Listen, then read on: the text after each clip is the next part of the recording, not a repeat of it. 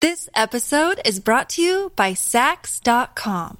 At Saks.com, it's easy to find your new vibe. Dive into the Western trend with gold cowboy boots from Staud, or go full 90s throwback with platforms from Prada. You can shop for everything on your agenda, whether it's a breezy Zimmermann dress for a garden party or a bright Chloe blazer for brunch. Find inspiration for your new vibe every day at Saks.com.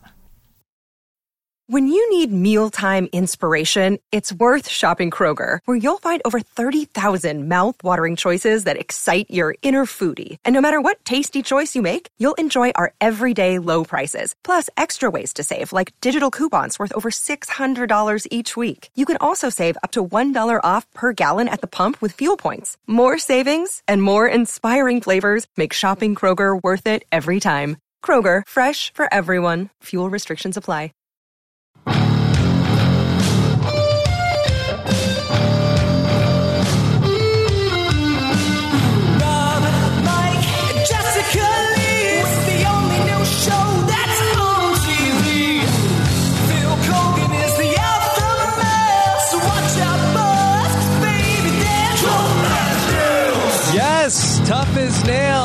Season two is in the books. And it is time to talk about a new Tough as Nails champion here today on our Tough as Nails recap podcast. I'm at the finale of season two, and we are back one more time with our Savage crew. Of course, let's welcome in a woman who I'm sure could operate jackhammer, could uh, take out the wire cutters. Here is uh, Jessica Liese. Jess, how are you? Great, Rob. I'm ready to climb up to the top of this podcast, plant my tree, plant my flag, and top it out. Yes. Uh, okay. Well, that is what we will do. Uh, I did not know that about the Christmas tree. I've never heard that either. Yeah. Okay. Uh, of course, here with us to talk about it all. Give it up for Mike Bloom. As a Jew, I take a little offense to the whole Christmas tree thing. Yeah. Should they put a menorah up there also? Can we represent all sects here at the top of the beams, people? Okay? Listen, iron workers of so many different religions exist out there. Uh, I know that the Christmas tree sort of has, has gone more cultural than religious as of late, but I don't know if we need to necessarily only put the Christmas tree up there. Could we call it like a non-sectarian evergreen shrubbery? Does that solve the problem, or is it still? Are we still paying tribute to the dominant paradigm? Yeah, I mean, I guess the other section as well of that is the American flag. Uh, you know, is it now a custom that if you're not in America, do you use that country's Yes. flag? Well, let's have any of our uh, Canadian tough as nails uh, listeners who uh, work in the construction trade. So, do you put a, a Canadian flag up on top of the building? That sounds like this. This sounds like an amazing race challenge. I'm like, all right, you must put the Christmas tree and the correct flag at the top of the beam. Well, I mean, it already did seem like an amazing race challenge because I'm sure there have been amazing race challenges that involve like someone is actually doing the work, but you're giving them hand signals to do the work. I feel like we've seen that several times. Mm-hmm. Yeah. All right. Well, we're going to talk about one final elimination challenge, our overtime, and our final three challenge as Scott was crowned the winner of Tough as Nails season two. Uh, job well done by Scott, who was able to uh, beat out Zeus and Sarah to become uh, the second Tough as Nails uh, champion. It would have been great in another world to have had Murph there to, uh, you know, hand off the the title to Scott. Should he have been in the truck at the top of the storage container? Hey, uh, You have to carjack Murph. Just want to congratulate you on your win. It was a really job well done. It is interesting because uh, I, I do feel like our two winners so far have some stuff in common, right? Like they are both in their 40s, which I find really fun. That I think if you look at the other big, the big three in CBS, I don't think you can necessarily point to many people over 40 who are winning those as of late. But also, in sort of oppositional perspectives, you have Murph, who, to your impression, Rob, was a bit more soft spoken and Scott, who he himself admits is, is a bit more like energetic and I, I think a more present persona. And so it is fun to watch, I think, that the Yeah. dichotomy of those personalities in our two winners. And here. both have a fear of heights. Uh, and Scott was able to find his inner Murph. Uh, now he finds his inner Murph once again. Could that is that the thing now? Mm-hmm. Do you ha- when you go onto Tough as Nails, should you inorganically give yourself a fear of heights, knowing that that actually might give you the edge to win? Or organically. Or what if this is one of those things like you know how we say when a survivor player returns for their next season, they play like the winner of the previous season. Is this one of those things you have to think about what did the previous winner have to overcome and find something that you also have to overcome that's adjacent to that? Yeah, I think that that uh, is, is definitely going to help you, uh, or at least help them uh, tell the story of the show. I think that I, li- I like that. Uh, and Mike, stop me if I'm wrong here.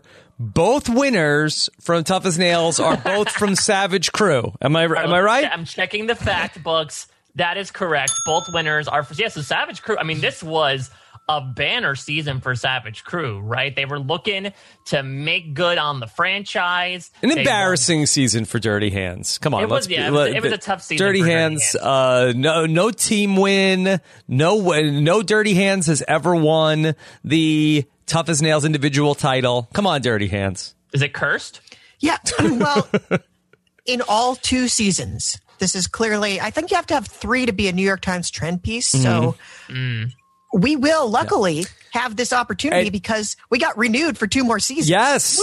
Will Dirty Hands ever win the Tough as Nails individual title? That will be the story going into season three. And for and we're teasing, not not embarrassing. Uh, No. that Oh, uh, no. just uh, you know a little uh, gentle jab of uh, Dirty Hands. That I think that one day we will see a Dirty Hands uh, member win Tough as Nails. Yeah. If they I- won't I- bear this stain for the rest of their life. Mm, They'll No, co- does, like, cover it it up with some gray uh, nail gray paint. I don't know. I'm very particular about where that paint goes, though. Uh, I mean, it, it does leave an interesting story, though, going into next season, because now it was sort of, well, Dirty Hands uh, was able to squeak out the team victory in season one. Season two, I wouldn't say they got things served to them because it, it ended up coming down to a tiebreaker, but it was not necessarily the strongest finish for them. And now season three, now it's Dirty Hands that's looking for redemption. So that's what you want, I guess, if you're continuing these team names, right? You want like healthy back and forth rather than just like the bad news Bears versus the New York Yankees every season. Yeah. The Harlem Globetrotters versus the Washington Generals. Yes, that's an amazing race storyline. Yeah, I mean- spinning, spinning those beams on their fingers while uh, Yep. that whistle song plays. I mean, Dirty Hands does wear green. Okay. Yeah, S- Scott, congratulations. Uh, I feel like when we look back at Scott's run overall in the season, incredibly dominant.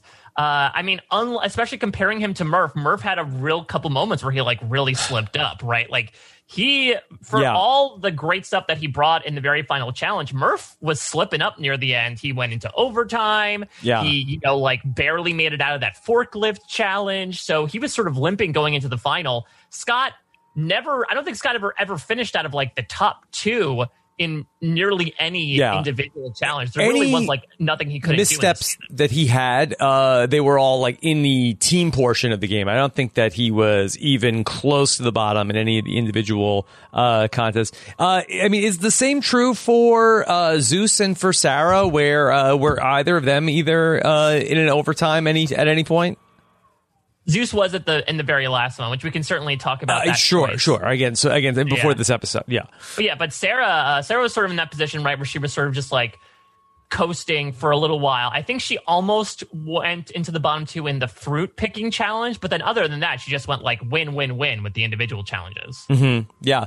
I mean, just Sarah really uh, came on strong at the end of uh, Tough as Nails. And really, I, I thought, like, uh, carried herself very well, even into the, the final competition. I talked about last season about how um, I I just thought that the fi- the final challenge last season was like so impossible for even like Murph was like uh like it, it was like uh, a miracle that he was able to get through the the challenge. But I felt like that uh did not seem like that uh Sarah was like at a disadvantage uh in the final challenge because of like just how much like sheer power it took to get through the final challenge.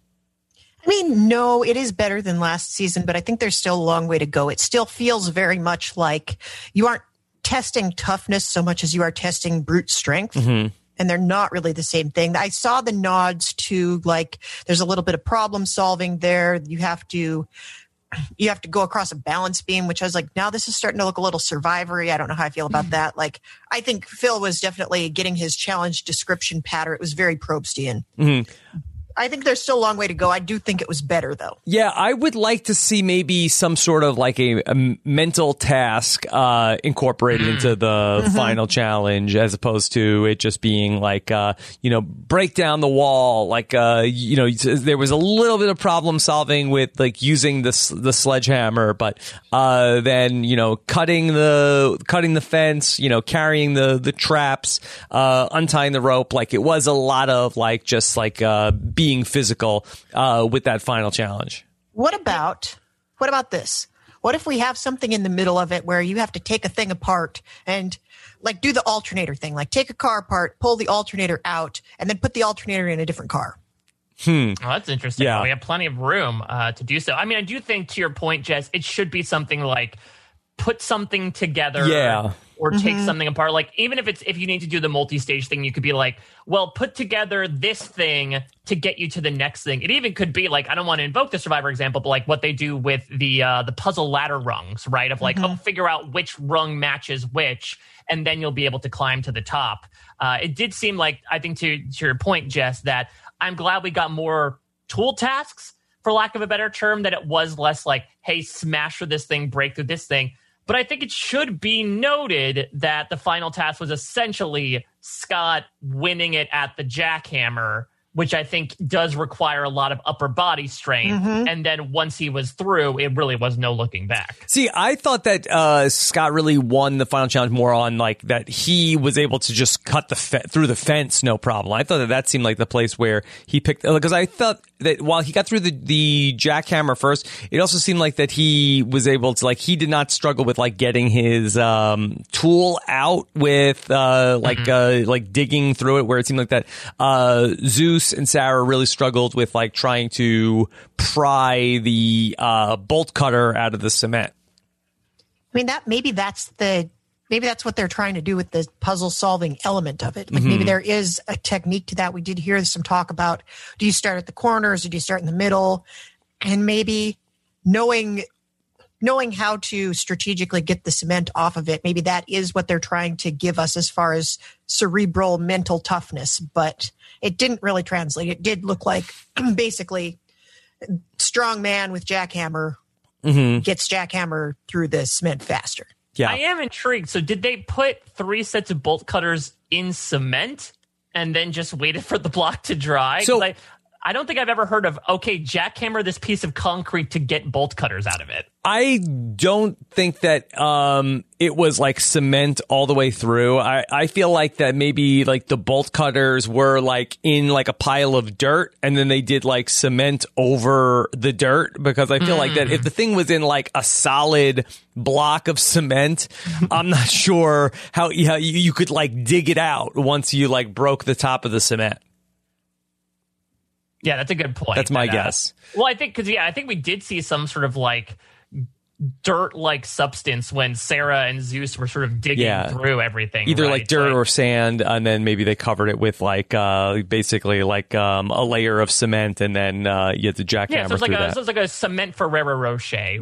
There was like something on the inside there What? and the cement layer. yeah and get to the wire cutter treat inside yeah It's more like a Kinder egg than a Ferrero Rocher. Yeah interesting. Uh yeah which uh, confection is more like this uh, bolt cutter covered in cement? Hard outer shell.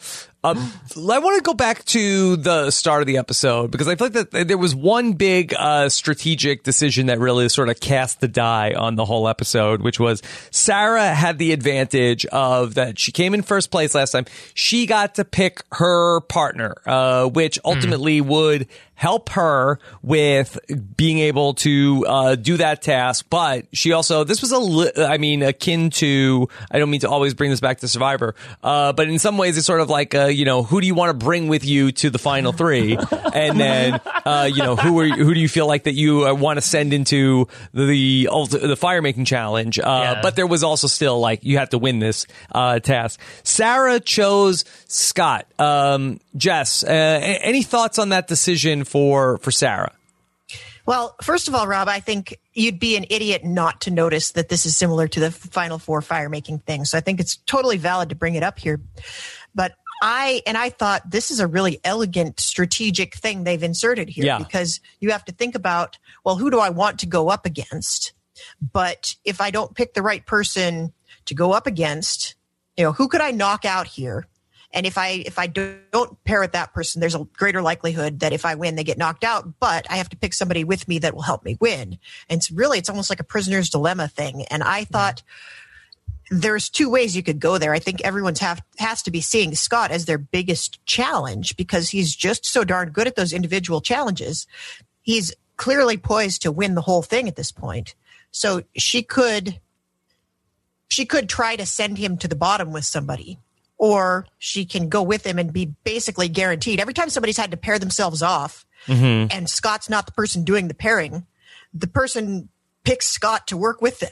So I think obviously you want the person that's going to Yeah. guarantee you the spot in the finals, but then you have to go up against him. So I I thought it was a really interesting conundrum that she faced. And I think she made the right choice ultimately because I think Scott was the person that was most likely to get them to the end. Although this editing, man, it sure made it look like like the editing. I don't even think I could tell you one thing that Swifty and Zeus did in that whole challenge because the whole thing was, oh my God, Scott and Sarah did something wrong. Oh, how are they going to make up the time? How do we know what the other what how much time they have to make up? Because we don't know what the other team is doing. We're just watching like it was like we're watching the whole thing on that GoPro that was in the top Scott's helmet. Swifty could, had trouble undoing the bolts. Yeah, when the thread is red, you're good, right? Is that what Phil said? Yes, um, but t- I really think that that was very uh, interesting twist. Uh, this Final Four challenge because that uh, I wonder could we see like the emergent gameplay start to uh, come through maybe in season three or four. Mike, if Sarah realizes Scott is her biggest competition, the only way to ensure that your biggest competition doesn't get to the end might be to tank the last challenge and basically uh, take the uh, competitor you're worried about to overtime. Listen, I would love that. That is not tough as nails, unfortunately. I, I think that there is some really fun strategic stuff, but we even saw that earlier on. Remember when Scott paired people up in that sheep challenge and he's like, Freight Train and, and Angel, I want to see you in the bottom. And everyone kind of went after him for it. And he himself felt bad about doing it. I think at this point, it has still become clear that that's not what the show is mm-hmm, about. It would mm-hmm. certainly be fun to see because I think it would be a cool idea of, well, Scott's our biggest threat. Like either I put him on another team and take someone like Zeus, who probably is one of the most expert people with these hand signals, or to your point, Rob, I'll work with him, but I'll throw the challenge. It would not would have and would have not worked out for Sarah here because I will flat out say that I think if Sarah went into that overtime challenge against any of those guys, she's losing. Yeah. Uh, including Scott, who basically like is the height that they had to climb there. Yeah. I mean, maybe Scott, he has a fear of heights. uh, Potentially, uh, that might have slowed him down a little bit. But yeah, I actually thought that the overtime challenge was, uh, like, you know, I would have liked to have seen more people do that, but that just seemed like that that was just like a super physical thing of like, uh, climb up a beam. It's the Aussie Memorial Challenge, right? Like uh, climb a beam and kids will be inspired by you. Yeah, I really don't know how to feel about this. I was surprised that there was an overtime challenge because, as we remember in the final four last time, the forklift challenge, it was just the person that finished in last was eliminated. I mean, I, I'll love to talk to Phil about this. I'll be completely candid. This sort of reeked to me of like, uh, we need somewhere to go. Let's go around the corner and climb these beams. It, the challenge, I mean, Phil would said this could take seconds. I would be surprised if this took less than two minutes total. And they, mm-hmm. they, ha- I feel, I feel for the editors who had to try to make that mountain out of a molehill for a two minute challenge, but it really did seem like okay we have to throw one last overtime in there. Let's just sort of have them do this quick little two minute thing and then retire for the day Yeah, just because it was such a story for Swifty all season long about like the injuries that he had, especially uh, to his feet. Like this must have been, and, and kudos to Swifty for you know the valiant effort, but that that could not have been easy for him. No, it looked like it looked like he was really suffering, like even in that short amount of time. But honestly, was this really a story that was this really a recurring thread throughout the season? Because I feel like Swifty is maybe the person on the show that I know the least well. I remember hearing about his foot when he went into overtime at the very beginning.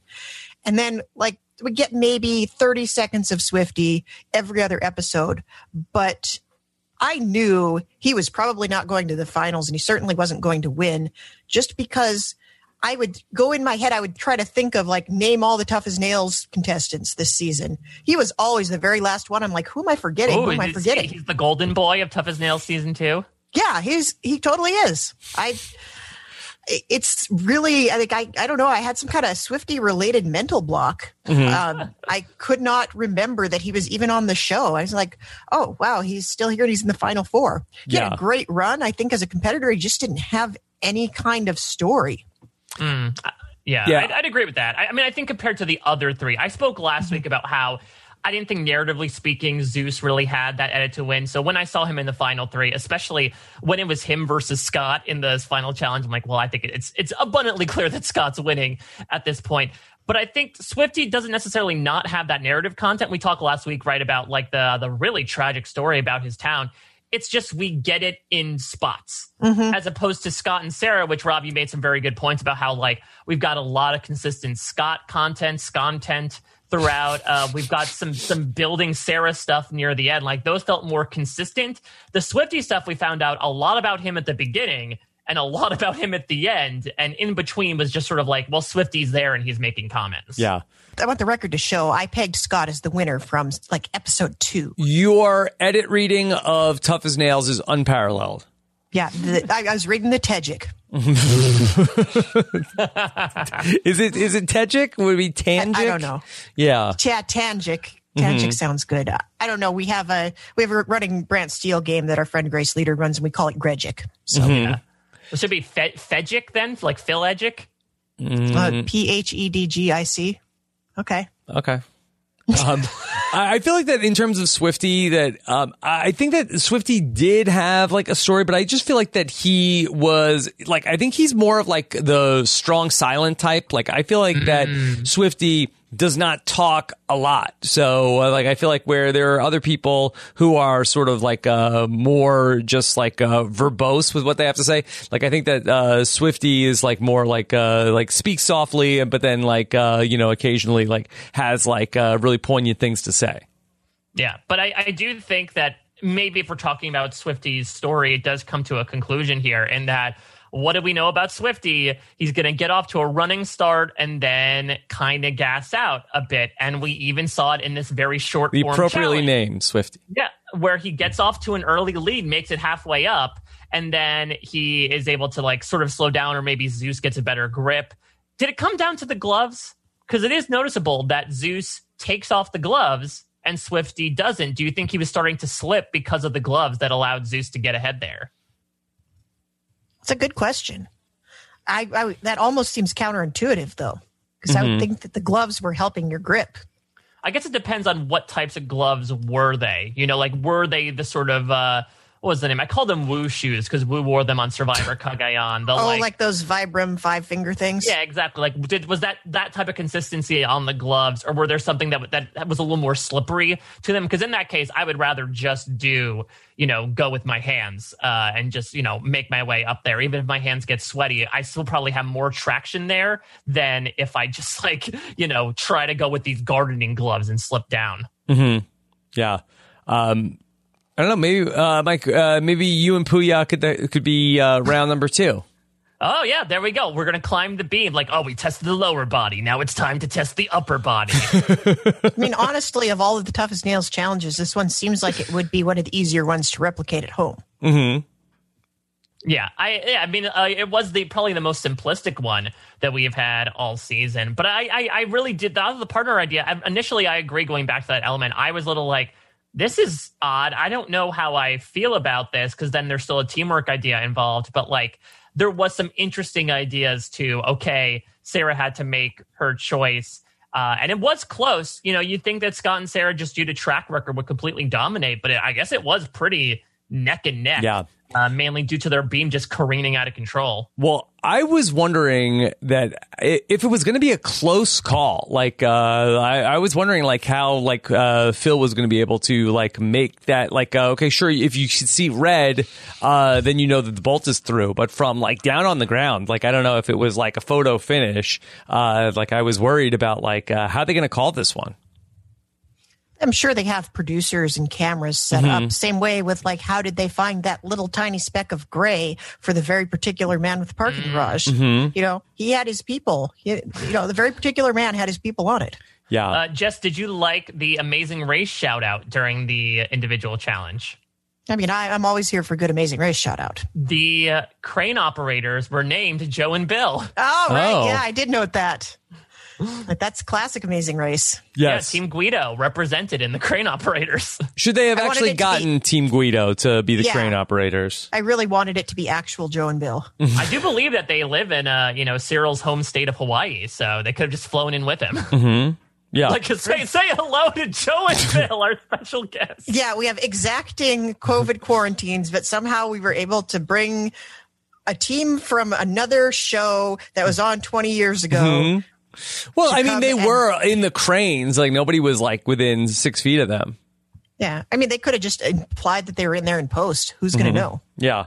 Um, they gave all of the teams uh, the opportunity to get a video from a loved one, but there was no uh, more emotional moment for me than the return of Freight Train uh, this Yes! week. He made he made it back, and uh, I think the Freight Train got the treatment of Yeah. yeah, No, right. He, he got it like 10 times in a row, which I'm going to say was specifically added in for the three of us. I, I would like to so. yeah. Nobody loves that stinger more than we do. It was just like, I, I feel like Phil was like, no, no, no, play it like 12 more times. we love it.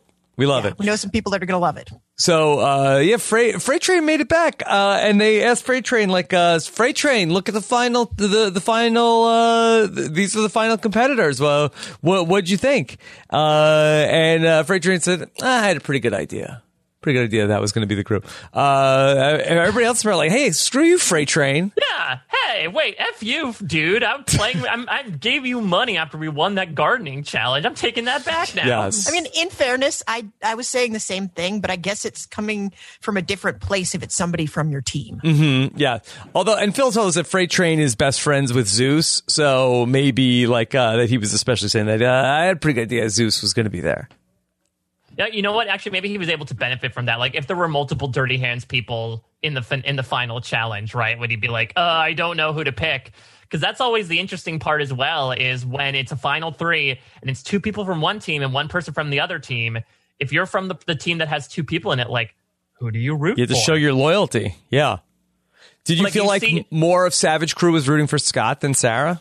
That's I how it seemed. you know, I think they lucked out in that, like Scott and Sarah, especially, like Scott got out pretty far ahead of Sarah after that jackhammer stuff. So I think they could very easily be like, "Well, sorry, Sarah. Like Scott, you know, was was so far out there that you see Selly and Meryl yelling encouragement to Scott, and then you sort of hear Meryl be like, "Yes, Sarah, come on." Yeah. Uh, so I think it- Sarah.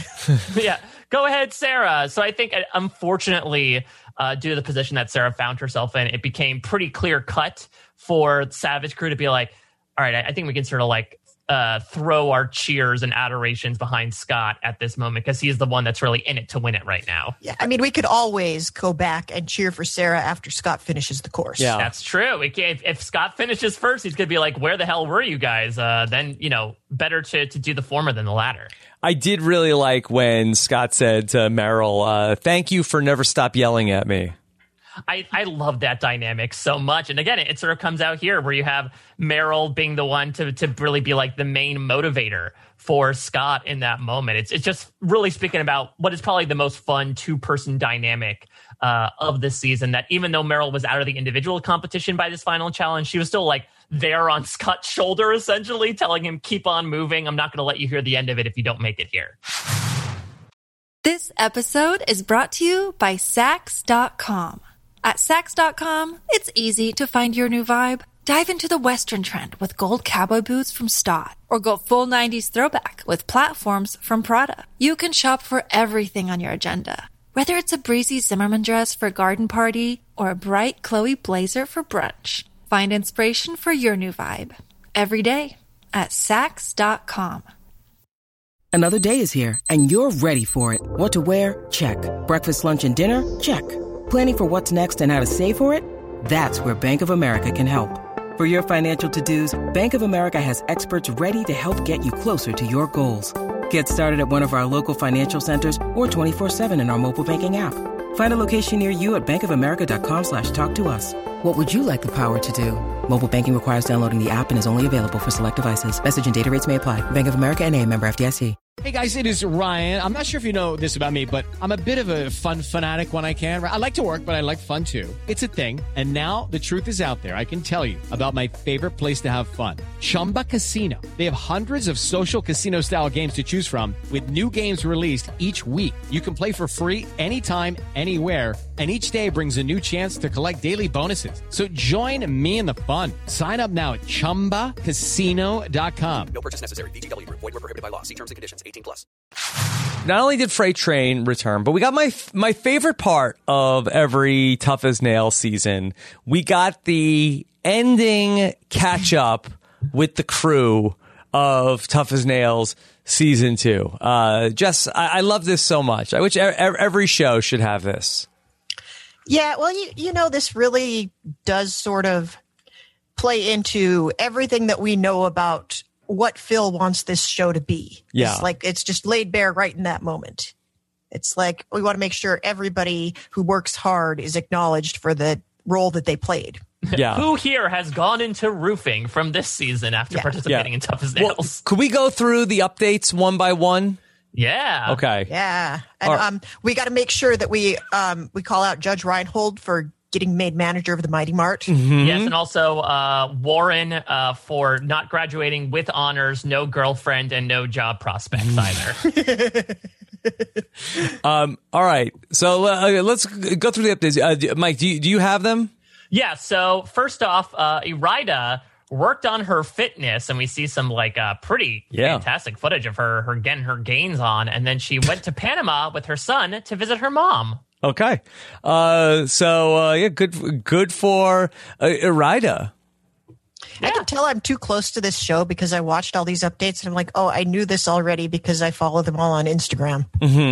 Oh yeah, don't spoil yourself by uh well you should follow these contestants on social media and and and you know uh support them in any way. But yeah, you sort of already got the where are they now months ahead of time. Yeah. Okay. Uh, so do we know what Irida was doing in in the gym, Jess? Could you uh, make out what she was uh, what her fitness regimen was? I mean, she does a lot of weight training. Yeah. And she um, she posts a lot of gym selfies, so I knew that she was definitely making great gains. Um, it makes sense, Mike, because uh, training is her specialty. Uh no, that's Patrick. Spring training specifically. Yeah. Well, she works on the rail lines. That's true. Yeah. Yeah. So she's she has her own way around the trains, as it were. Uh, two words I never thought we'd hear again in Tough as Nails season two: Mikey eyebrows. I was surprised we got the Mikey eyebrows update. Yeah. Yeah, because again, uh, uh, you know, I know that that we don't exactly know the full details of the thing. It does not Yeah. appear that he uh, left specifically of his own volition. So Mm-hmm. I'm a little surprised we got the update, but he's uh, he's moving out west with his family. Yeah, no what more, is that? It just No more Mikey two bedroom apartment. Mikey eyebrows go Hollywood? Yeah, apparently. You do one and a half episodes of a TV show, and all of a sudden you're going to try to make a career out of it. These eyebrows are ready for L.A. Ready for prime time. Mikey primetime eyebrows. You've seen the eyebrows. Now we get to know the rest of him. That, that that almost sounds like Rob. You spoke about this on uh, spin-offs are trash on RHAP a couple of weeks ago. That sounds like a spin-off on its own of like Mikey Eyebrows goes west from New York to L.A. Yep, he's making the, the leap from Staten Island to uh I'm trying to think of uh what the uh West Coast version Yeah, Catalina only Island? I don't Yeah, know. yeah, the only island, uh, Alcatraz. yeah. I don't know uh what where, where exactly he would go, but uh all right. Uh I mean be interesting to find out what's going on there with Mikey Eyebrows and the family. So Sally is working on, uh, I guess, building out her own family. She is not only working at a vaccine clinic, but she's engaged. And there's a, a there was a really cute footage of like her and her fiance with like rose petals falling down on them. I hope for both of their sakes that he drives the the car from the wedding with the cl- clank, cans clanking behind Yes. it, or they might be in trouble. Yeah, look, if I'm, you know, I'm just spitballing here, but if you're looking for ways to get people like uh, who might be a little on the fence about the vaccine, like get Selly out there promoting uh, people uh, like uh, like uh, go get the vaccine. Here's this nice lady, Selly, who's here to help you. Like, hi, I'm Selly, and I just want to recommend that all American adults get the coronavirus vaccine. Yeah, or she could do something right where maybe she can bring a little bit of personality as well. Like she was also one of the ones that was yelling encouragement at Scott. Like I feel like she could she could really bring that energy too if she was really dealing with some ordinary people there. Yeah, I think that uh, we should be, you know, really promoting Sally. All right, well let's move on here because it seems like now it's requisite in every tough as nails season Yeah. that when the season's done, at least one person's going to go into roofing. Uh, it happened with Tara last year. No, Linda, right? Linda, Linda, went from yeah. the uh, the corrections facility to becoming a roofer, and Zeus has not, uh, you know, quit his day job, but apparently on the weekends he's roofing now. Yeah. Everybody's roofing. the fun, most fun uh, way to spend your weekend is roofing. And uh, let me just say that uh, I no roofer Lee in sight, but the uh, like so I'm on the second floor here where I record the podcast, and so the the the next house next to me is like uh is is right there, and there is like a crew of like uh eight or nine guys just roofing away right outside my window. I have not spot. If you hear any like nail guns uh, going off during this podcast, um, saying hello to all these uh, nice uh, gentlemen who are out here, and uh, they are, uh, you know, doing. I'm, I'm getting to see up close like the whole job. I wish Phil was here to be able to say Wow. like, look at these guys working. Can you? Uh, I mean, Rob, you can really get in with them since you know the lingo. Can you open your window and be like, "Oh, it's a wang dang doodle today, isn't it?" Yeah, this is a hey guys, this is job's a real wang dang doodle. Uh, do you need that? Uh, and I'll tell you, Mike, they have not brought all of the the shingles up there. They're waiting. They're gonna wait. They're professionals. Uh, but in addition, in addition to that, uh, Zeus is still a lineman. In fact, he is training other linemen as well. So it's very clear he sort of like uh, has his hands in a lot of jars at this point with all the different trades he's working in. Good for Zeus. Yeah, absolutely. Uh, he came in second place, but he basically like won a new career path as well. I really liked Zeus uh, throughout the season. I feel like that uh, Zeus was sort of like underutilized, uh, if anything, on the season. Yeah, he's very funny. He's very personable. Yeah, Yeah. very charismatic, Zeus. Yeah, I wanted more from him. I felt like maybe we could have played it up as um as like a rivalry even. Yeah, Mm-hmm. I do. I do think that, like Swifty, Zeus was maybe not like one of the people to go to for, especially like pump up dramatic confessionals like you might get from others. But what I really like about Zeus is I feel like Zeus is not the type of person you usually cast for a reality show, and that like he's a little more soft spoken. We talked about this with Murph, right? It seems like he's a little bit more of an introvert. Uh, but I, I really enjoyed his presence overall, and it does seem like he almost had an arc as well. He talked about this at the end, right, where he learned like it's possible to be too overconfident that he is used to sort of working his way or the highway and now he's he's used to like uh, now he's learned to take other people's opinions into account so even though i think it was on a smaller scale than a scott or sarah uh, i think that zeus still had his own little journey the journeyman of zeus as well mm-hmm Yes. Um, Phil, are you there? Yes. Yes. Yes, I am. Good morning, Phil, and uh, welcome in uh, the host and creator of uh, Tough as Nails. Uh, now, congratulations, Phil. Uh, get back to work on season three and four of Tough as Nails. Yes. Well, listen, um, just setting up my light here, but uh, thank you for um, thanks for all your support, you guys, and yeah, it was a big day yesterday. Yeah. so so that being said I mean, how much information do you know? I, I know you're still auditioning for season three, but what do you know if the intention would be because it has been renewed for two seasons to do like a season in the fall and a season in the spring if the schedule allows it? I really don't know. Um, I, I don't know. I it, it it just was. Um, doing three and four together makes a lot of sense financially, Mm-hmm. and um, and uh, thankfully, it, you know, we were able to then also get some consistency with the people that we want to have on, and it's something that you always want to have because starting up a new season every single time takes a lot. Yeah. as you know. So Oh. we we feel really lucky. So, uh, yeah, I hadn't even been thinking of it uh, that way. So, uh, in the same way, like Survivor will like shoot two seasons basically, like back to back. That's uh, going to be the plan for Tough as Nails. Well, we won't shoot back to back, but we'll be able to roll key people over from one season onto another season, our key editors and producers. And also, just because everybody on the production is working freelance, um, it it's hard to to know what you know what people are doing. They they they obviously want to work on. Hopefully, they want to work on your show, but they also got to go make a living too. So, the more you can project and give them a schedule ahead, the better. More likely you are to get the people that you really would like. Um, how how Jess, it's so nice to see you. I'm sorry you had to run out. I felt terrible. I like you were gone, and I didn't even get to say Oh, I'm hi sorry, or Phil. anything. You just like you were like one of those old movies where the person just disappears. Yeah, I'm sorry about that, Phil. I, I have a hard out every day at a particular time, or, you know, Got to clock out. Yeah. my son's preschool teacher comes after me. It was very Star Trek esque. It was like you zapped a button and just disappeared and Mm-hmm. ended up in another world Well, it was like Thanos came down and just Yes. erased me. and just took you out. I, I was like, oh, Do you it think was- Thanos wears the gloves when he climbs the beams, or do you think he goes without gloves?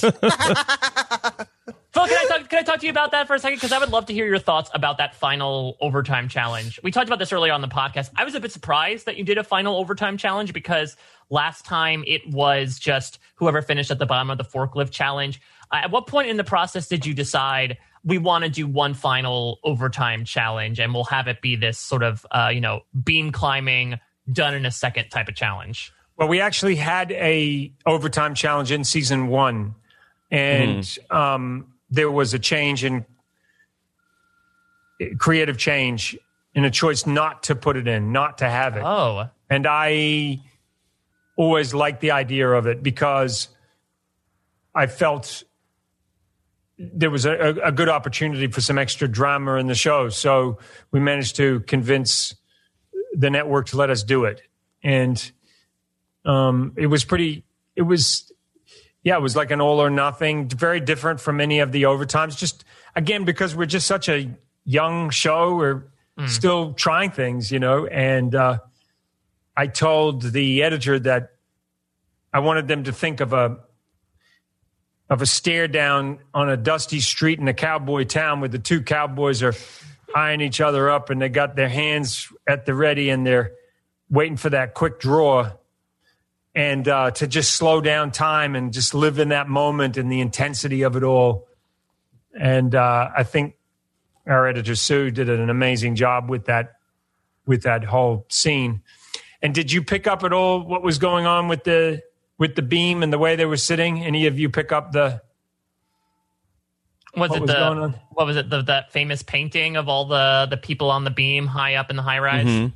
Rob, please, uh, Bell, please, Bell. Thank you. Um, yes, that's that's that's correct. Um, yes, I, I'm glad you picked up on that. Yeah, I've always loved that photograph. And when I was doing sort of a style sheet for Tough as Nails early on, it was one that I had pulled out, and as well as old photographs of workers in the 30s and so on. And so, yeah, that was kind of what we were alluding to there. Just them all sitting on the beam, watching the showdown. Mm hmm. Yeah. Phil, uh, congratulations to, again to Scott on being the uh, Tough as Nails uh, season two champion. Uh, do you have any thoughts on Scott's win? In what way? Sorry. Just in terms of like, uh, how do you see uh, Scott as a, a winner of the show? Yeah, especially compared to Murph, who I think had a very like you know different type of journey than than Scott did. Two very different uh, players in Tough as Nails. Yes, very different. Um, I think Scott, what Scott proved is the strength of life skills because Scott was not necessarily the fittest on the cast. Murph was definitely his fitness level was extreme. Um, Scott had a good base of fitness, but he wasn't, say, as aerobically fit as Knuckles or uh, Ryder. Um, again, I'm surmising here, but I think if you just look at aerobic fitness, um, I don't think he was as he was in the top group of uh, of our contestants in terms of fitness. But what I think he had in spades, so to speak, was he had uh, incredible life skills. He really could turn his hand at anything, and and I think that's ultimately what got him to the top of the pile and got him the win. Yeah, I mean that's what that final challenge was, right? It's just an accumulation of a lot of different skills. Well, I have a question about that then. So you say that you you you can kind of rank the aerobic fitness of the different contestants. How much how much evaluating? What is the evaluation process like for that? Do you test them before they compete? Yeah, so I think I've spoken before about the brutal truth. Mm-hmm. And the brutal truth is as many burpee push ups as a person Yep. can do in an eight minute period. You try to do 10 in the first 30 seconds, and if you don't make it, you have to take a 30 second penalty. And then the next time you do it, you do nine. And if you don't make nine, you take a 30 second penalty and you try to do eight, and so on. And uh, Scott's score was was good, but not anywhere near as high as as Angel, who had the highest, or uh, That makes sense. Yeah. Yeah. or Knuckles, who was the the fittest of all of the women. Um, if you remember last season, Linda and Melissa had higher. I think it was uh, the order of fitness was uh, for the burpee push-ups was Danny, Linda, Melissa.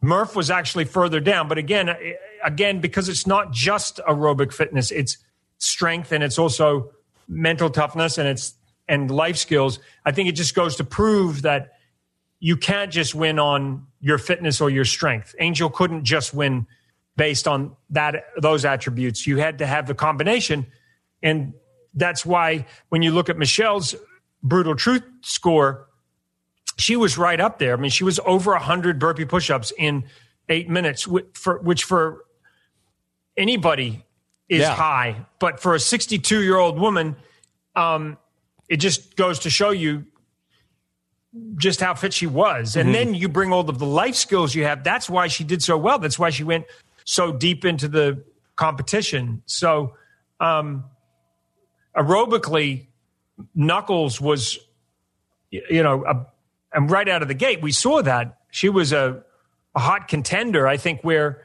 where she struggled at times was just when things got complicated, and she spoke about that openly.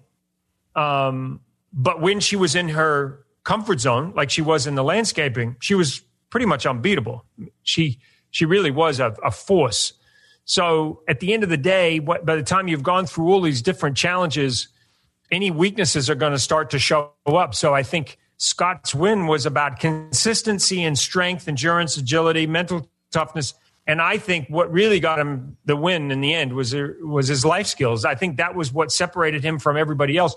A lot of people with a lot of life skill, tough as nails, but I think Scott had the most. Phil, uh, we saw that Sarah had to make a big decision to start off uh, the episode, and uh, I think we all really liked the idea of like, okay, do you pick the person that's going to help you win, or do you send your biggest competition to the other team where maybe they'll potentially lose? Um, did you feel like that uh, that was the right decision for Sarah to take Scott? No, I don't. Um, I don't. I I think her pick really was uh, Zeus, um, and I was really trying to get her to think deeply about what she was about to do, because she was pulling the person who, on paper, had the biggest chance of winning tough as nails. Zeus knew how to use a crane. Zeus was good with heights. Zeus had proven himself to be a hot contender. I think that Sarah and Zeus could have won that challenge and would have forced Scott and Swifty into overtime.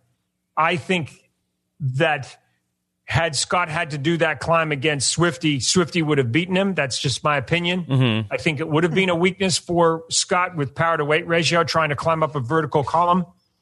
So I really do believe, and look, hindsight, again, we don't know, but if it was me,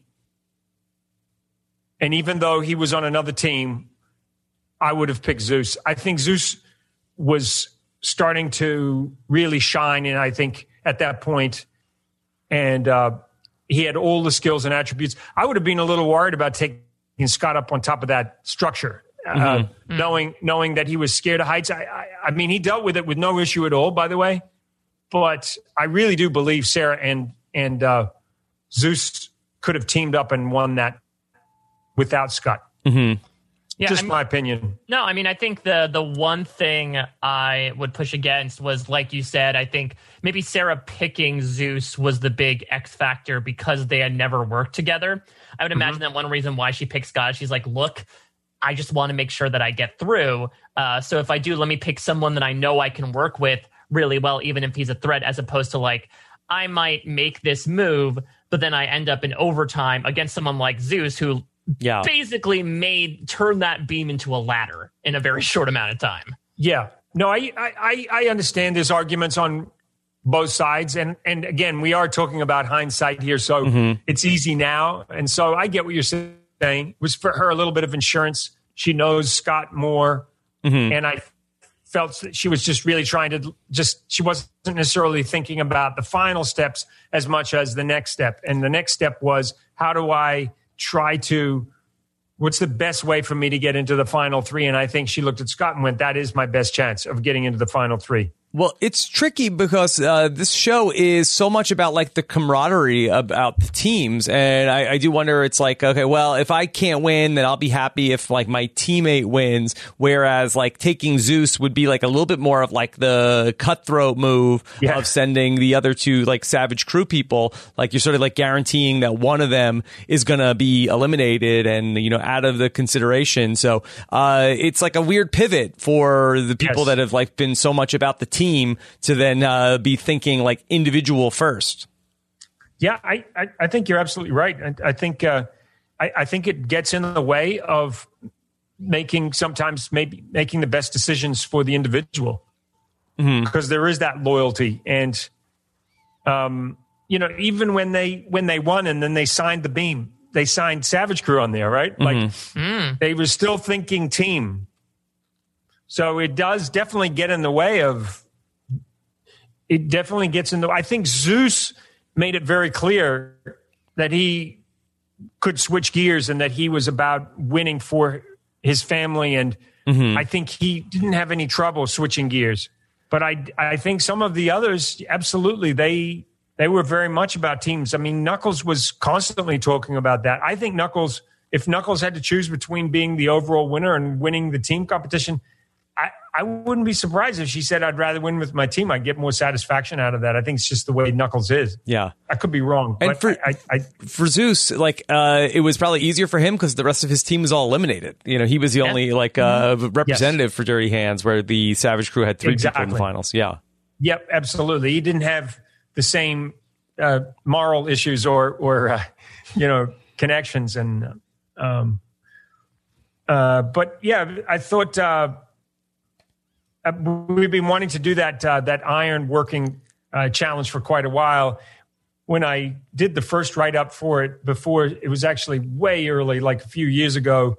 Um, I, I worked with a with a challenge producer, and we described it as a giant game of operation where you you had to get the beams inside the structure without touching the sides. And and at one point, we were thinking you know, that we would penalize people for touching the structure, like you had to get it in without you know being zapped. Those light up um, red if that was the case, so they knew that they got it wrong. Exactly. It'd be like a big red light that goes on or something. But um, phew, I'm glad we didn't go down that road because Scott really made it difficult for himself to get that that uh, that beam in there. That was like flying all over the place. Speaking of the the final challenge, uh, so with the family videos, was that something like did everyone's family get asked to make a video? Did you reach out to those three's family like right beforehand to make a video? What was the process behind getting all that? Yeah, I mean, we like we did last time with flying the families for the final three out. We just sort of said, look, your husband or your girlfriend or your wife is doing really well, there's a chance that they may make it into the final three. If they do, would you be available to fly? So it's the same thing with the videos. If they do, would you be available to make a video? We'll need it by this day and so on. So it was the same process of letting them know that and having them on standby because we didn't know whether we were going to uh, have to have one for Swifty if he was going to make it through. Um, you know, it's it's it's interesting. Yesterday, I had uh, uh, we had a lot of good chatter on the about the show, which was nice. You know, because it's hard to, with a brand new show to like generate that online chatter. There's Mhm. so much stuff out there, and um, it's good that there's more dialogue going on about the show, which is great. You know, I think w- word of mouth about the show, people are starting to talk about the show and what it means. And I got this great video from a guy who saw our cameraman at a recycling plant and he had his tough as nails hat on and the guy jose at this recycling plant said oh tough as nails. I love that show. And scott said oh well i work on that show. I'm, I'm the lead dp and he goes really? He goes he goes would you mind sending a message to phil? And scott said yeah hold on a second. So he shot it and uh and he put it up.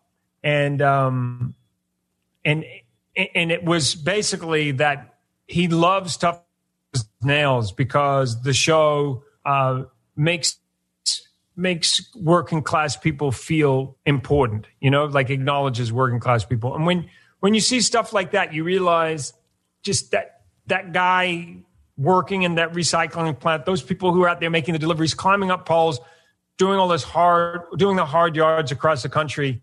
That this show is really about them. It's not about the aspiring singer or the, the dancer or that. And by the way, all great shows, and we need those shows too. But they they see that this is their show. This is about their people. This is about so many of, of, of the masses of people in America who keep the country running. So it's just a good feeling.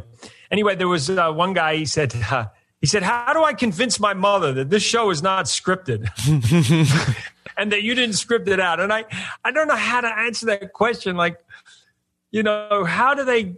Do they? Re- I just don't. I don't comprehend sometimes how people think. Like, really, like hey, listen, uh, Sarah, I've got a really good idea. Would you mind if Scott just won this one, you know, just for the hell of it? Or, uh, you know, Dirty Hands, you've had a good run, but if it's all right with you, would really love to script it that this is a complete annihilation and you guys get crushed in the final team challenge. You're good with that, right? I mean, we are going to give them money, but I, I just don't get it. Like, where, what is it?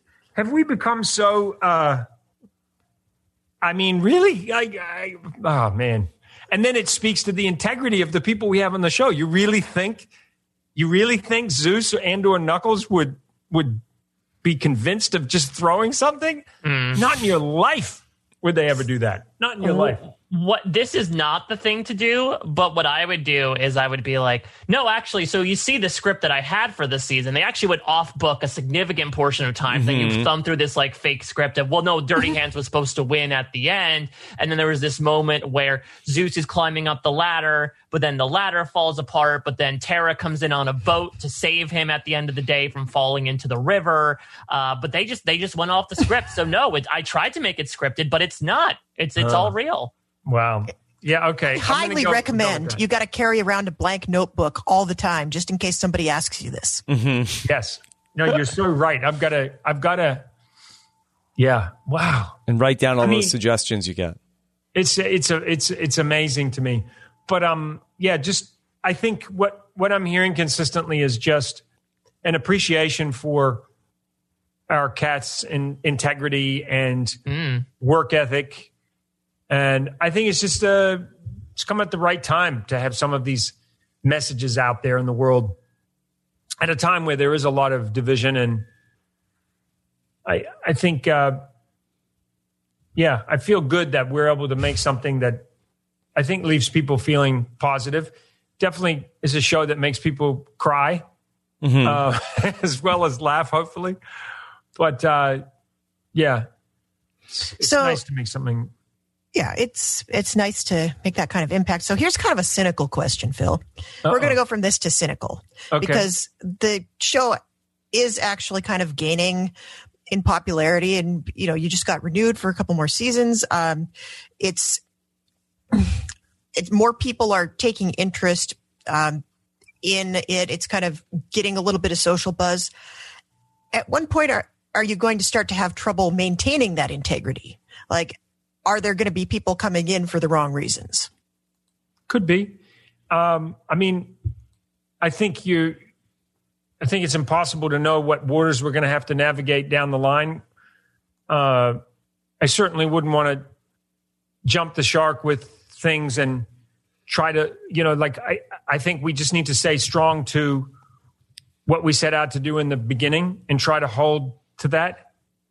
Uh, I do see a time where we would have an all stars. Um, I could see that happening where where uh, we would bring the very best of Savage Crew and the very best of Dirty Hands in for a, an all star team competition, uh, including some winners who then go head to head for a kind of like an all star winner.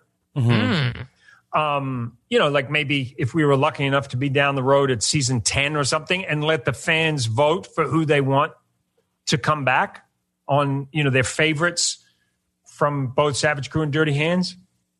Um, but you know, look, you Jess, you're speaking to something that there there are lots of temptations when you're making a show to go for those things that sometimes um, take away from the original intent. And I remember on Amazing Race when we first did the show, the idea of being on a television show and a reality show was such a foreign thing for so many people. They didn't sort of understand how something, an opportunity like that could be leveraged to go do something else, to become famous, to start their own show, to be an influencer or whatever. And now people are so savvy. Like you'll have people on the show and they'll go, Would you like me to do that sound bite again? Or a plane will fly over and they'll literally, you know, they've never done television before and they'll go, You want me to do that again because of the plane? Did, did that mess up the sound? I, was I that mean- just Meryl, or was the, that other people too? Because Meryl knows her way around what planes sound like. Yeah, exactly. She's the one that picks up on the plane noise. But people are so savvy. They know what green screens are. They know what uh, th- they know what a waveform is. Um, th- they know they know how to do editing. And there's there's a vernacular that used to be this hidden away in this secret world of what we did in television. And I go back, by the way, you know, like to the 80s. So I go back a long, long way with film and but it was like almost like a, a magic trick that we did you know where nobody had access to these broadcasting capabilities that we had you had to have this very expensive television studio and it, to get out there into the world you had to go you had to be on a tv show you don't need that anymore like i could go live around the world on my phone right now mm-hmm. and so I think people are just yeah. I think there's a there's always a risk of that, Jess. That you that, but but as long as we, I think, in our casting, continue to look for the authenticity in our casting, drywall Danny, third world, third generation drywaller. That's what he loves. That's what he went back to on Monday. Uh, is Danny going to quit being a drywaller and become you know, some an actor or some influencer, whatever. But I don't think so. I, I think he's sort of so entrenched in that world with his family that I can't see him doing that. Or is Melissa going to leave the farm? I don't think so. So I think we have to just continue to make sure that we have authenticity in our casting, so that there isn't people who are like, "Oh, I'm going to quit my job and I'm going to become a." You know, the next mass singer or something. They have to wear like a It's welding mask. Roofer Lee. Oh my God. Yeah, well- Roofer Lee, everybody. Okay, well, I want to go on record as saying Wang I Gang would be- Doodle. I would be here for it if we put Roofer Lee on other shows, but I just don't want that to become the focus of Tough as Nails. As like a springboard to other media opportunities. I don't know about that. Yeah, look, I mean, I know for a fact that um, you know, there's there's something that uh, Carhartt did where they reached out to one of our contestants, which you'll find out about next week. And Carhartt wanted to do wanted to because of authenticity, they wanted to do something about a, a working mums, and so they reached out to one of our contestants. Um, and asked her to be part of this campaign. And I personally am excited for them and happy for them. And uh, Carhartt looked after this person and their family, brought their whole family out. So I can't be in control of what people might do or what people might go on to do after the show. But I think to your point, the, the idea is that we just continue to stick to the authentic mm-hmm. aspect of what the show is. And but you can never stop people from leveraging it to go do something else. That's mm-hmm. impossible. It's just like which doors are opening and Right. which doors are they mm-hmm. going to go through. Yeah, and look, if Murph ends up, uh, if Murph ends up acting in an episode of uh, SEAL Team, or um, Wow. y- you know, I would be, I'd be fine with that. It's like you know, he's that's what he is. He he's authentic, and look, they did that with Tyler Gray. Tyler Gray was real deal military who went in to become an actor, and he adds an authenticity to that show as the result. So I'm never going to begrudge anybody from uh, from jumping from being on Tough as Nails to going to do s- something else. I just don't know if it's necessarily in the nature of the type of people that we have on our show, mm-hmm.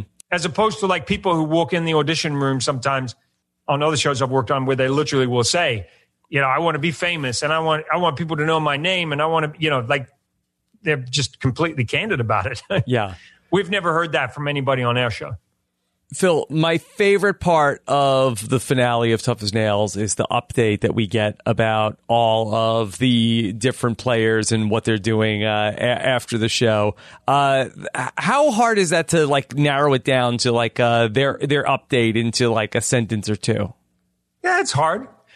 It's hard, but it's um I've always been frustrated when I've watched the documentary and I know that or watched a series or something and I know that um so much has happened since the end of filming and I'm kind of itching to want to know and uh, was one of our young producers who who had suggested it and uh we are like, you know, that's an interesting idea because there's always those questions like, well, what are they doing now? You know, what are they?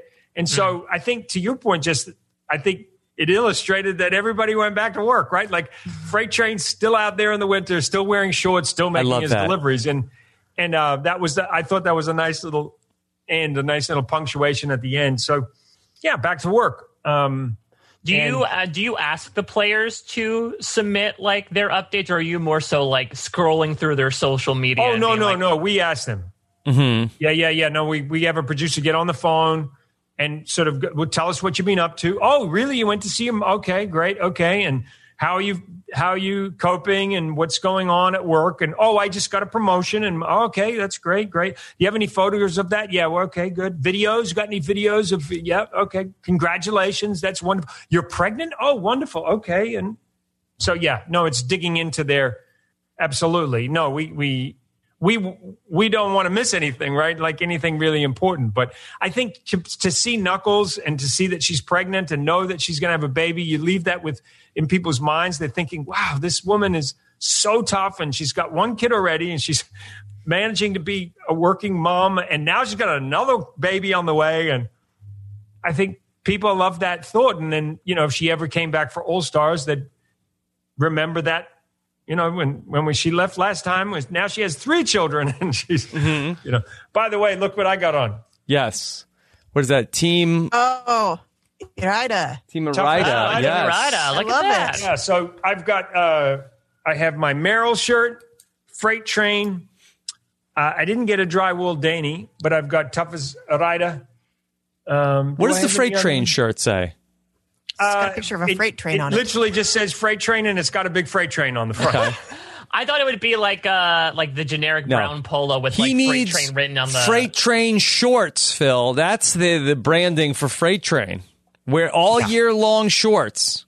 yep you wear them all year Ooh, long I Um, like that insulated shorts where you can wear them in the winter Insulated and in the Fleece summer. lined shorts. I love it. Yeah, like those hockey ones. You know how they have those hockey shorts that are kind of like, except you don't have the socks. Um, yeah, no. So I got my rider shirt on, and uh, yeah, I was. I love the. Uh, I love the postscript, and uh, yeah, I can't believe it's over. I can't believe season two is Yeah. over. I mean, it's Yeah. Is there went so anything from season two that you feel like, oh, that is something that I really would like to explore more in season three? Was there anything that you uh, felt like went so well from this season that you want to try to expand into the future seasons? There's a lot. I mean, I've got uh, a document about 30 pages long with things I don't want to do and things that um, I think I can do better and uh, suggestions that I have for how collectively we can all be better. Um, I think it's very important to to look at feedback and and then try to take a bit of distance and then sit back and then watch and go, ooh, that doesn't really work, but that really works. That's kind of fun. And um, I think the thing we really struggled with shooting was shooting at a time when there was a, a very big black cloud over the country and there was the country was kind of depressed. And so that can't help but filter through the production because people are going home to problems and worrying about COVID and kids that can't go to school and homeschooling and the pressures of what we were all going through. And so there's a couple times where I, you know, my job is I walk in and I try to pump everybody up, get them all going. And there's a couple times where I can see that even my energy is not, I have to, uh, it's my responsibility to get everybody to that place, right? To that TV mindset where you you're making an entertainment show. It's not always easy, you know. It's early in the morning, and people you've got to get them out of a out of a funk. And so, I um, I feel like you know I I've got to be more aware of that. I don't think it's going to be as hard this time because I think that the the the, the mood is shifting. Mm-hmm. Mm-hmm. There's more positivity, but I think I want to bring some more levity and people like to laugh. You know, I think that some of the best moments on the season were some of the more fun moments. Uh, we put out a thing there like what was the favorite moment of the whole season? And it was me talking saying that Ryder was talking to the engine. It was some silly little dad joke. And and it's like people notice those little things. And just I just want to say before you vanish in a uh, in, in a Star Trek fashion um, and just suddenly whoosh, like a puff of smoke um, it's been wonderful uh, talking with you this season. And thank you for your uh, your your insight. And um, and uh, I hope uh, I hope we get to do this again. Yeah, I count on it, Phil. Uh, we really appreciate you coming by, and I'm so I'm so excited that uh, we have the opportunity to do this every season. So we will see you for season three for sure. Yeah, I mean, you guys are you guys have been hugely supportive, and we really we appreciate it because it's just about getting the word out there, and hopefully, as more and more people talk about it and hear your podcast and just just a little bit at a time just word of you know our show is a word of mouth show it's not a mm. big bang train wreck show with big celebrities it's a little mm-hmm. grassroots show and so it's gonna re- it's gonna require word of mouth for it to grow it's there's no other way Yeah. so all right Okay. bye jess Well, thanks a lot. Bye. Okay. Yeah. Jess is about to beam up just like Zeus did in the overtime. Well, Yeah. so speaking towards that feedback, because I do want to bring up something that something you definitely I think took into account, seemingly uh, from the the glancing at the final challenge, was I think you did make it less focused on you know I think the brute strength specifically that a lot of those tasks weren't necessarily like pick this thing up and put it down over there. But I will admit that I have still seen some people feel like it was still maybe a bit unfairly slighted towards men still is that something you're still going to to work on what was sort of the adjustment for you in between seasons when it came to working on this final challenge Well, one thing that people might not know, and um, they might not know, and also uh, is something that you know you can only get in the weeds so much. But we do use power to weight ratio uh, adjust, make power to weight uh, adjustments on challenges, and that included the finale. So those traps were heavier for Scott than they were for Sarah. They were based on body weight. Um, so I understand that that might be the perception. Um, but uh, yeah, look, I, I don't think you can ever, with what we're doing, you can never make something 100% fair. We're constantly pushing ourselves to make something absolutely fair for every single person. but you know, Scott walking into driving a bulldozer when he's driven those machines all his life, there's no way that we can make that fair.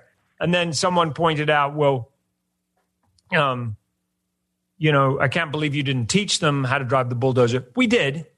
We just can't get into all of the minutia. And uh, Scott was the only one that had ever driven a bulldozer before. And even with everybody being equally instructed, the spread was over 12 minutes of time. So even with the same instruction, not everybody is going to arrive at the same place in terms of their ability because of other factors that come into play. Zeus was good at it because he was good at PlayStation, right? Um, Freight Train was good at it because he's driven a lot of things. Swifty was good at it because of his driving experience. Meryl because of her driving experience on a plane. So uh, maybe not something that Sally was necessarily strong at, or Knuckles, or or Angel for that matter. So, uh, yeah, you're constantly doing that. And let's not forget that we have people who are weighing anywhere from 120 pounds to 250, 260 pounds. They are men and women. They're of different ages. They're of different skills, different backgrounds. Name a competition that has that range of competitor in a physical challenge. Uh, I'm trying to think of any that are out there that are like this. It's not easy. It's it's it's it's very difficult. Um, how did uh, how did Sarah beat out? Uh, you know, speaking of the male female thing, how did Sarah beat out Swifty? How did how did Linda in season one out chop the winner in an axe chopping competition? That's a the lightest contestant, a woman, out chopping Danny, drywall Danny, Murph, and Miles. Mm-hmm. So there's no adjustment for male, female, no adjustment for weight, no adjustment for anything. An axe and some wood. And the lightest contestant beats the winner of Tough as Nails. So it's impossible to make absolute things absolutely fair for absolutely every single person in every single scenario. But we do our best and we will continue to try to be better. Oh, look at that. There you go. Be better. Synergy. Hashtag be better with everything that we that we do. Yeah. Uh, Phil, we were so excited to see Freight Train uh, return, and and uh, did did we come full circle where Freight Train got the spec mix music? Yes. Fresh out of quarantine. yeah. just work out that literally like the day he was able to come back happened to be the last. Pretty last? much. hmm Yeah, pretty much. I mean, we wanted to bring him back earlier, uh, but it was just. Listen, this COVID thing is a. I don't know if you've noticed, but it's very disruptive. It's called COVID. I've heard that that it's a Really big problem. disruptive. Yeah. Yeah. It gets in the way of everything, everything. So yeah, look, we wanted to bring him back earlier.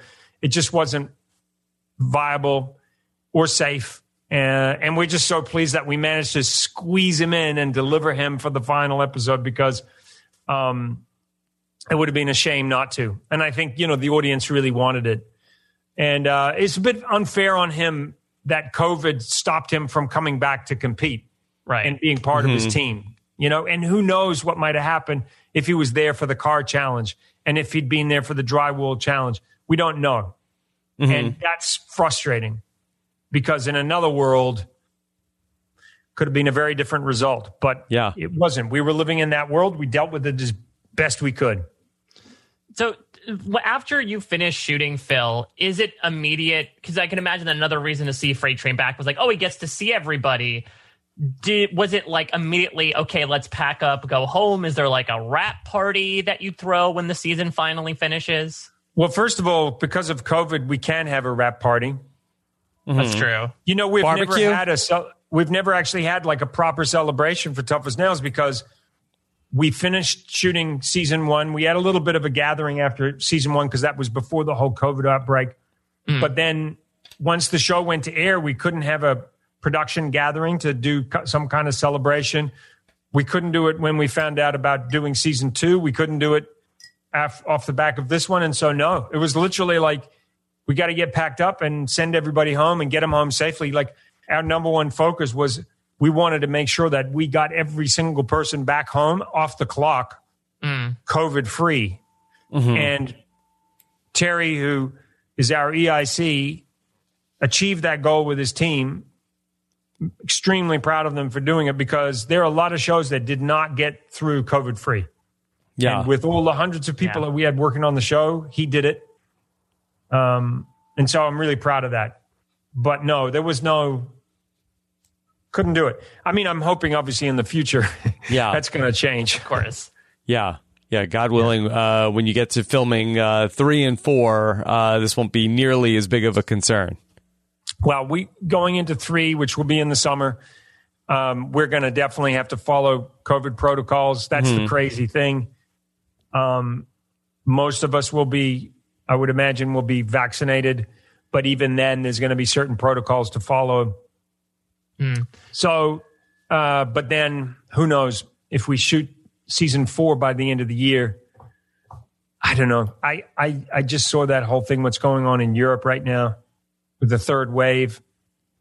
I just can't wait to get this. I mean, this is just a nightmare. What's going on? It's just as you think it's all coming to a head and it's all getting better, then you hear crazy reports about what's going on overseas. I'm like, oh, Well, I guess the good news is uh, we have quality entertainment like like Tough as Nails to to get us through. So what? So what's the status on season three? So so is casting officially underway? Is it done at this point? Because you just said you're you're eyeing to shoot in the summer. Yeah, so we've been doing casting for the last few months. Um, we actually started back in uh, the end of January, and um, and then we we've been working on the challenges for the last few months as well. So we're we're we're about to go out and pitch those. Um, we have some really good ones lined up, and what's great about it is people are coming to us now with ideas and uh, and fans too. By the way, and um, look, I, I would love to have people come back um, from previous seasons, um, like we did with Roofer Lee and Danny. I'd like to do that more. I I, I love the idea that they come back and there were these returning characters, and the idea is to build a family of of characters on Tough as Nails that we can that are like go tos, and uh, they can dish out the punishment for a change instead of. Uh, instead of having to deal with it in the first place. And one of my favorite moments of the whole season was just that Wang Dang Doodle with Roofer Lee. Have I told you that I love Roofer Lee? I probably have. No, I'm kidding. I'm never kidding. I'm never kidding. heard about Yeah. that. I don't know. Look, I just I think of him, I smile. I say his name, I smile. I I I see his face. I hear the words Wang Dang Doodle. I see him stuffing his face with popcorn, and I see a soda pop in his hand, and I see him on a roof somewhere in a beautiful sunset. Roofer Lee. what, a, what a picture. My Wow, my, my panorama. My, my love for my love for Roofer Lee extends uh, across uh, all roofs across America. yeah. Uh, well, Phil, uh, thank you uh, so much for uh, you know uh, spending time with us and uh, breaking down everything from uh, the finale of uh, season two. And uh, again, congratulations on all the success with the show. Yeah, and um, I hope you were interesting before I got on because that's the part that my team wants to listen to. That I want to hear me. No, So Phil, we do have to take something up. We do have a tab from all the dinners that you keep walking out on. You're gonna have to fill it somehow. So start washing some dishes, Phil. Let's go to Gotta work. go, gotta go. Um, I've, I'm really busy. You're taking up a lot of my time. You got another belt to make. yeah.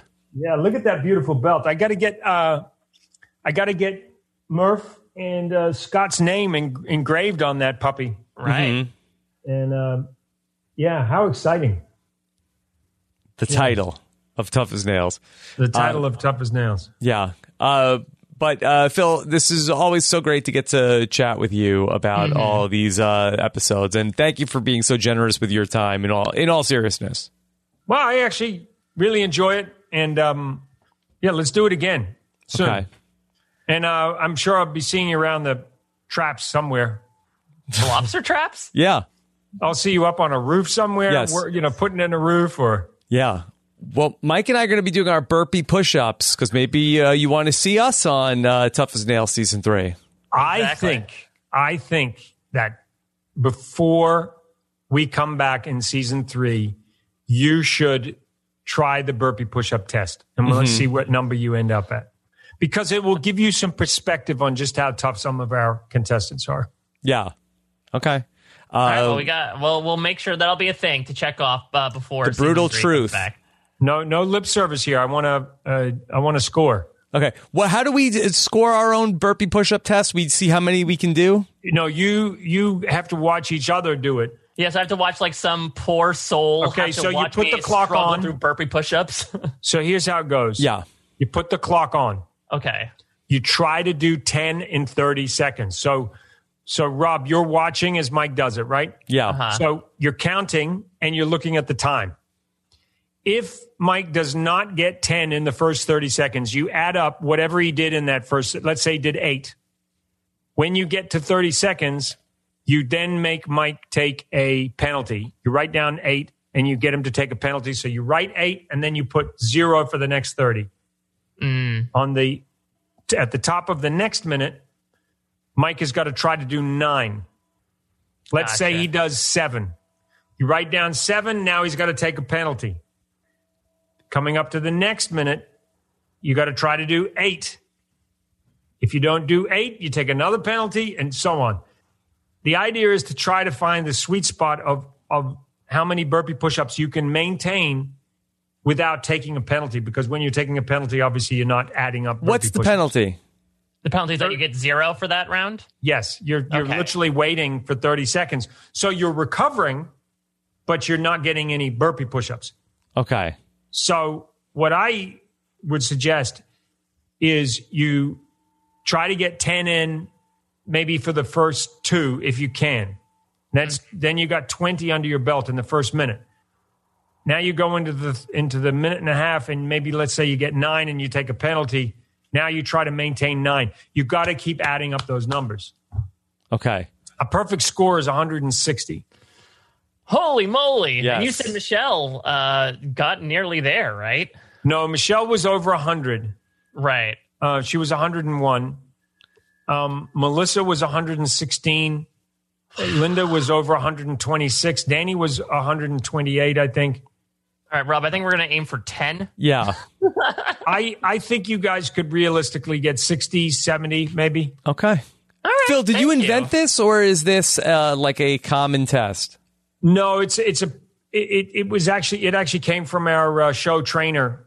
Uh, Yeah, and he he came up. I said to him, "What's the best way to test people's physical, Brutal truth. mental strength?" And he said, "The brutal truth." Interesting. Wow. Okay. All right. It's, That, it's that should be really something is that- hard. Yeah, I mean, people should put that on their dating profiles now. Like, forget height and weight. I want to know what's your brutal truth score. Right. That, that's sort of a determinant of how good a lover you'll be. If you ever get sent, if you ever get sent into, uh, man, that guy he can burpee push up all night long. Um, no if you ever get- penalties. if you ever get sent to uh, prison, oh, you're gonna have to cut that out. Oh, I no. no. If you uh, if you ever get sent to prison, um, and let let's be honest, there's probably a pretty good chance based on your behavior, uh, at least one of you. If you ever get sent to prison, know that that's the the one exercise that you should be doing while you're spending time in jail. That and reading law books, you know, like at least further your education.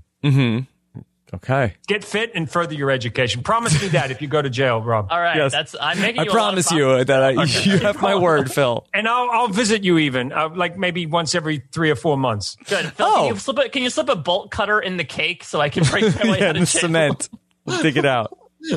Yeah, I'll bring over a lobster trap, and uh, but like, yeah, no, I've just brought him a little lobster trap, and that'll help you get up on and over the walls.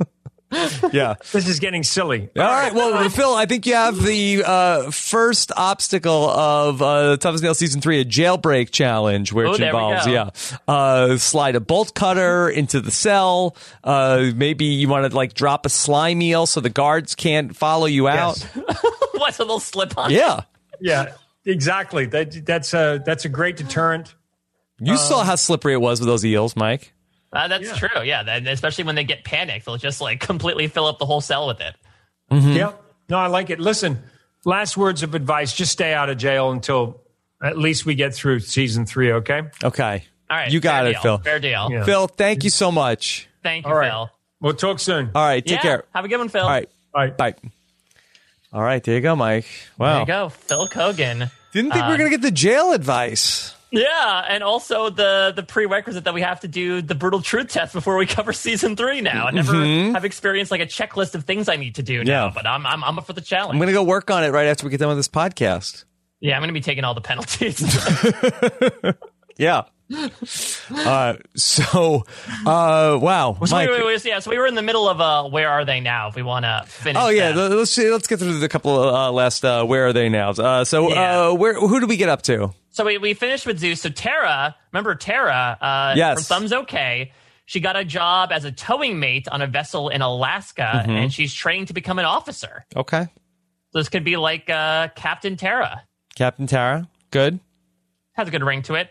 Uh, Angel, really interesting with Angel. Yeah. First off, uh, Angel gets some gym footage going on, and oh my god, this dude is ripped. Was he th- uh, that ripped on the show? I mean, I guess we I never have saw no without a shirt on. Yeah, It looks like he's about to be in a freaking Marvel movie. I guess so. Angel, I guess, is just like beams on his abs. his life is cardio, I guess. Uh, that, uh, uh, but I guess so. Like uh, Angel, uh, you know, it looks like uh, maybe did, did he get uh, too skinny? Because I'm wondering if Angel might need to take his own ad- advice, and maybe they need to uh, to to feed Angel. Feed me! I need more food. I'm hungry. yeah, it's too got too skinny. Please, I need protein, please. uh, I also did see, by the way, speaking of following contestants on Instagram, that I believe Angel said that the final team challenge, the difficulty was not only in his back, but apparently he like blew out one of his knees. Who did? But Angel did.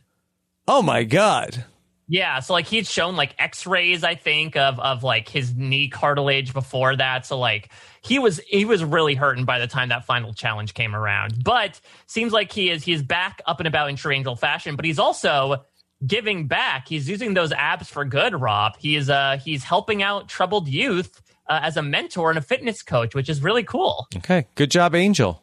And he got to see his son. I thought that was a really cute picture. Um, Meryl adopted her foster daughter and is now writing an autobiography. I can't wait to read it.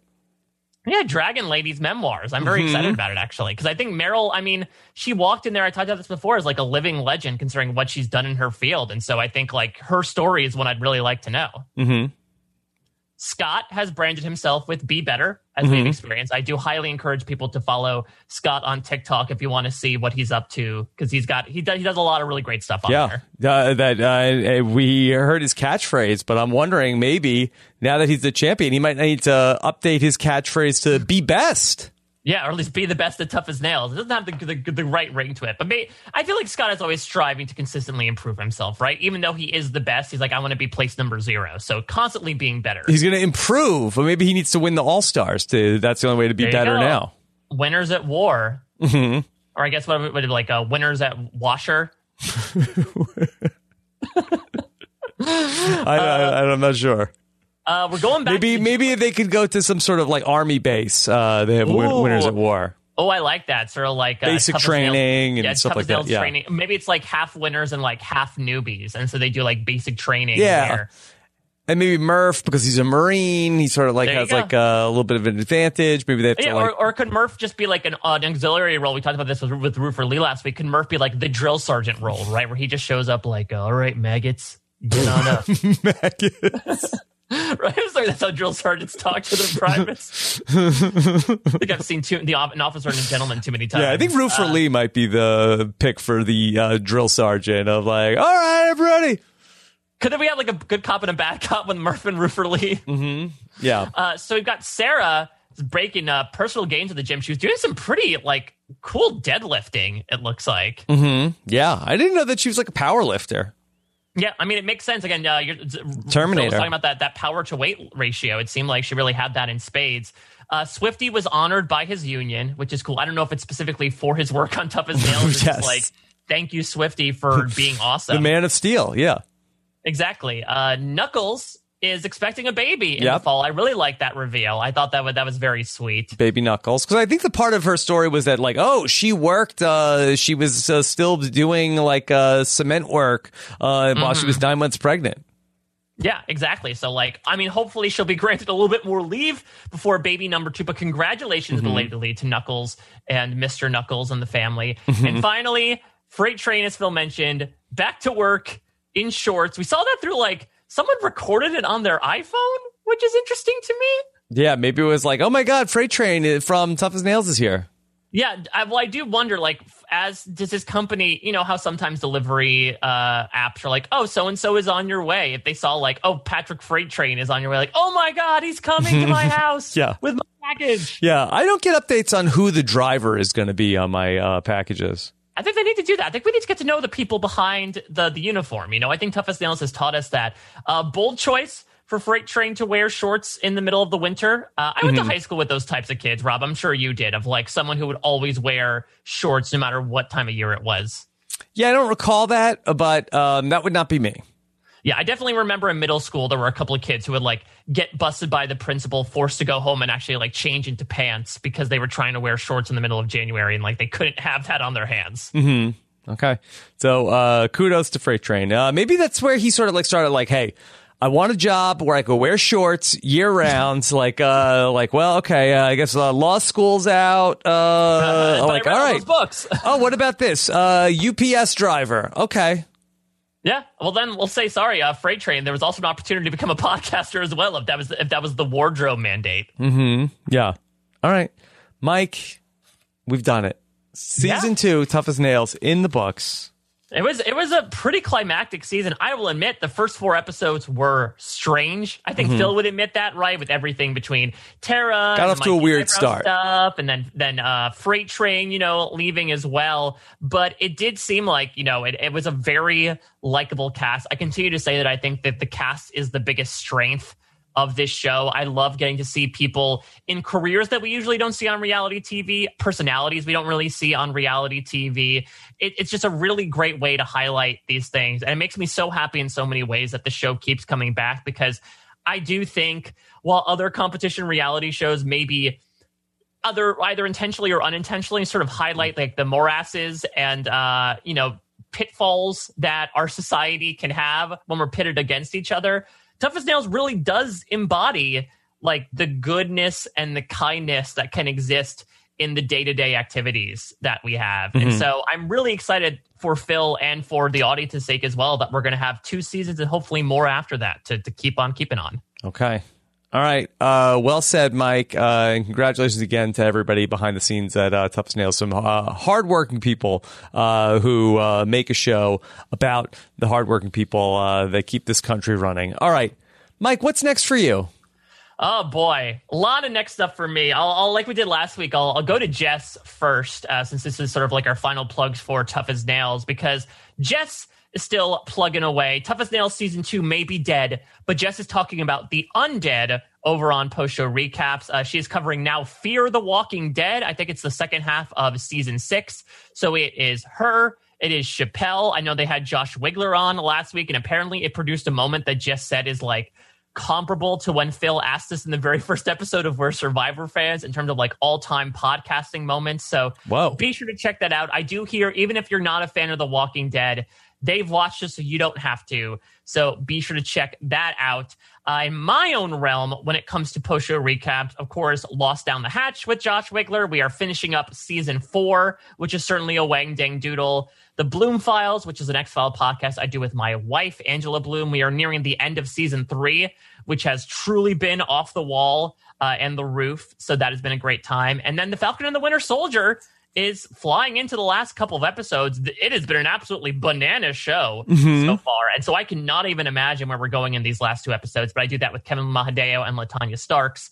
And then over on the reality TV side of things, if anybody missed it for some reason, you want to hear Rob and I talk more reality TV for three plus hours. We talked about Survivor Guatemala last week. Uh, of course, Shannon Gus and I are talking Survivor South Africa. I just am going to be releasing a deep dive with two contestants that were a lot of fun, but we're we're looking on the precipice, a month and a half away, Rob, from Survivor South Africa season eight premiering uh, the first new televised Survivor season in over a year. It is happening, and Shannon, Gus, and I will be there to do some preseason interviews whenever the cast may drop. So that's a lot of fun. And then from a writing perspective, I'm doing exit press for Top Chef and The Circle over on parade.com. The Circle in particular, I spoke with the contestant or contestants that were eliminated in the first four episodes of this show. I highly recommend people check out The Circle. I think this season in particular is like super cutthroat, but super fun. Uh, so if you're looking for like another reality TV show to hop onto now that Tough as Nails is gone, it is not similar to Tough as Nails whatsoever, but it's a really fun time. And I'm doing exit press with all the contestants as they get eliminated from The Circle at parade.com. Yeah. Uh, I actually talked about the uh, Circle Season 2 premiere with Taryn Armstrong uh, this week. That's up on robhasawebsite.com. Uh, that Taryn is going to have uh, podcast coverage of episodes 2 and 3, and then we'll all be together live for our first weekly roundtable talking about the Circle coming up uh, this Saturday. Last night, I uh, talked about Survivor Gabon. I know one of Mike's favorite seasons. Uh, we talked about that uh, with Maggie Morgan and Phil Thompson. Uh, just about four hours there on uh, Survivor Gabon up currently on uh, Rob has a website uh, dot com plus everything going on with uh, Big Brother Canada as well. We'll also have some uh, Twish Ultimate Trivia coming your way as well on Thursday on a uh, jam packed week here on uh, Rob has a podcast. If you want to get even more involved with everything we have going on in the uh, Rob has a podcast community, making fine reality TV podcasts for you, uh, head on over to robhasawebsite.com slash patron to get access to our patron podcast feed where we have uh, extra shows for you to listen to every week, including our weekly survivor feedback show, weekly patron activities, and more at robhasawebsite.com slash patron. Thank you so much for listening to our Tough as Nails coverage all season long. Uh, thanks again to Phil for uh, spending so much time with us this season. And uh, take care, everybody. Have a good one. Bye.